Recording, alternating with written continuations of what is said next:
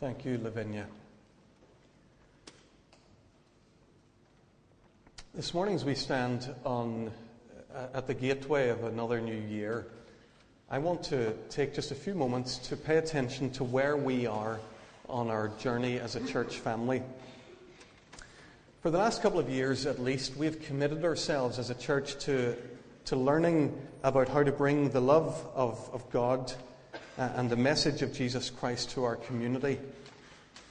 Uh, and I've been quite humbled over these last couple of years, uh, and particularly recently, by God's goodness to us and how He's given us the desire of our hearts. He's taken us to lots of new places. Uh, we've met lots of new people, and lots of people have come to, to see what God is doing in this place. And we're grateful to God for that. This church has become much more outward looking and much more open than it was a couple of years ago.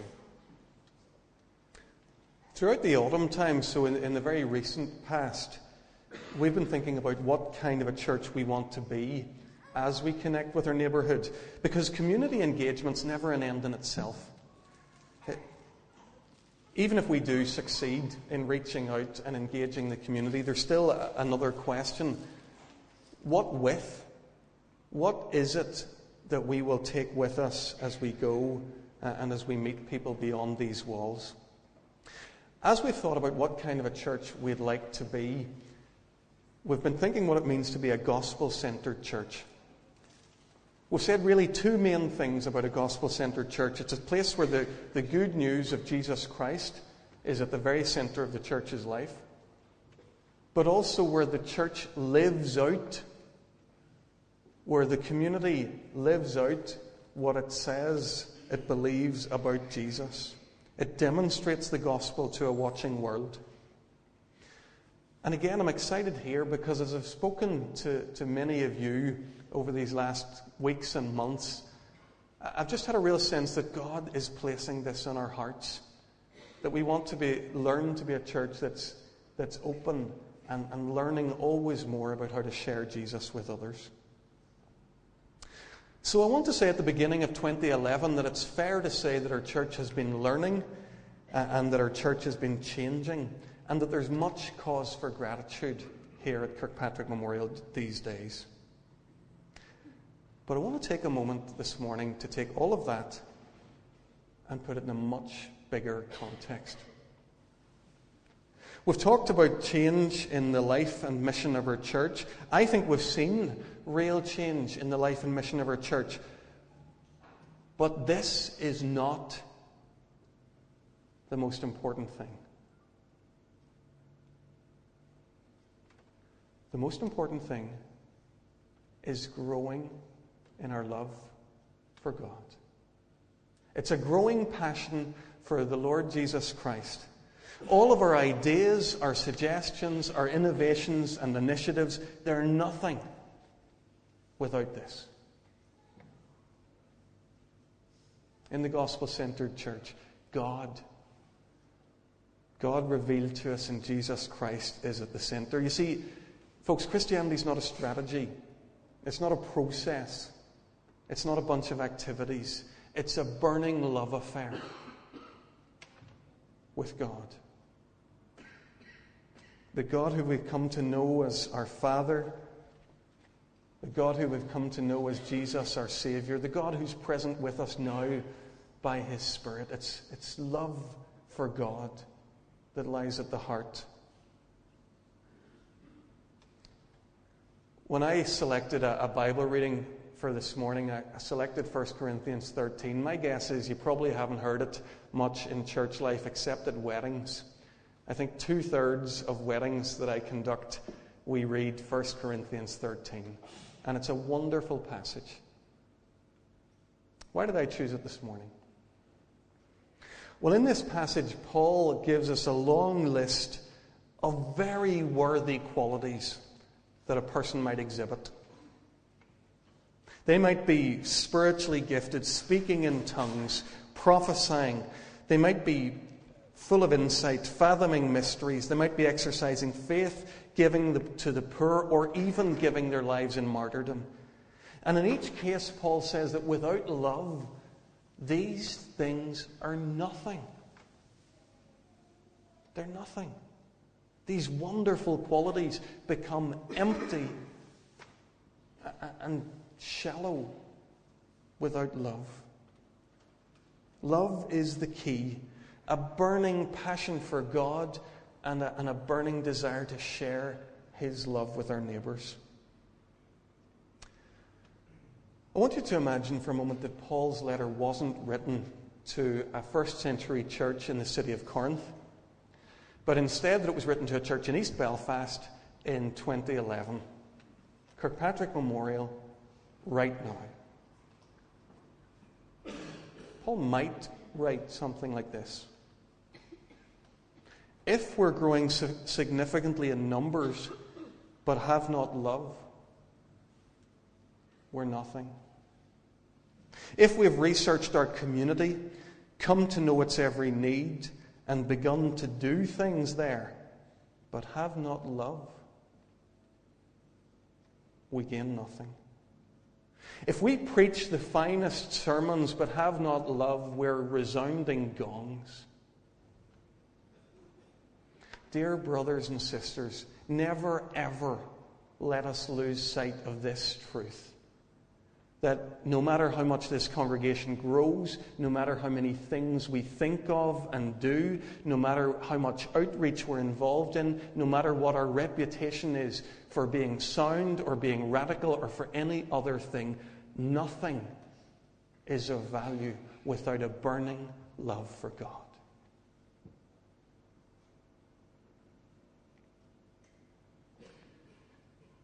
If I had to try to capture the mood of Western Christianity, of which we're a part. If I had to try to capture the mood and describe it at the beginning of the 21st century,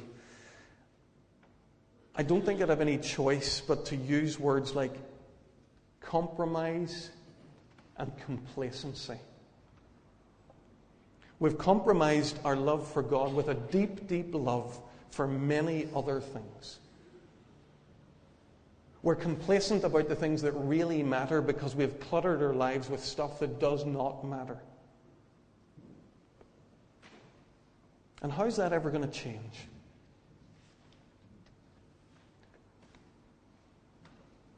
Well, I don't think it's going to change by, by me standing at the front and shouting about that.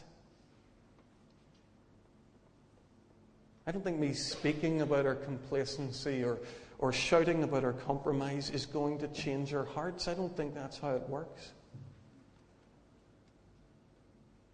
If we want to learn to love the world less, there's only one way we'll do that, and that's to love God more.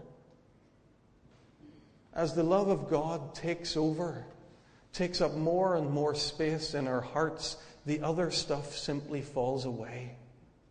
And until a deep, deep love for God is born in us, the other stuff will always have a stranglehold.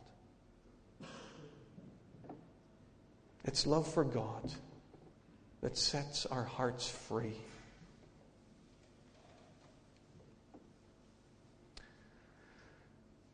Friends, this is why we constantly and repeatedly return to the gospel, the good news of Jesus Christ. We refocus ourselves often and unapologetically on God's love for us, on Jesus' sacrifice for us on the cross as he gave himself for us. Whenever we're struggling with sin and apathy, we don't, we don't let the sin and apathy dominate our horizons. We look instead to Jesus and to the cross, the place where he demonstrated the length that he will go to for us. This morning, in this communion service, we're going to, to share a meal together. And we're going to re gospel ourselves, remind ourselves of Jesus' great love for us. As we eat, our prayer is that we'll grow in our love for God.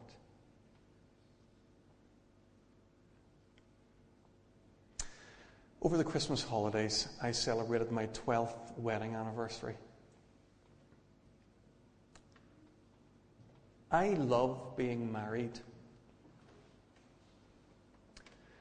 But it's not for the sake of marriage itself, as if being married was somehow some great thing.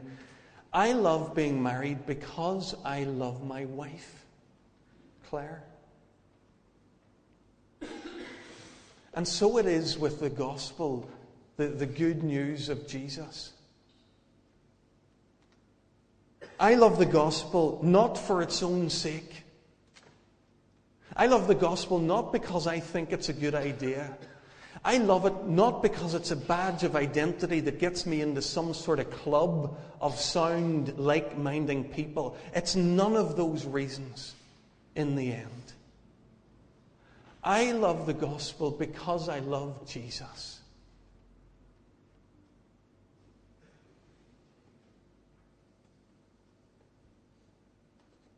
I love the gospel because it points me to Him who loved me and gave Himself for me. That's why we preach and open God's Word. That's why we gather and drink bread and wine. None of this for the sake of itself, but all that we might know more of Jesus. Let us pray.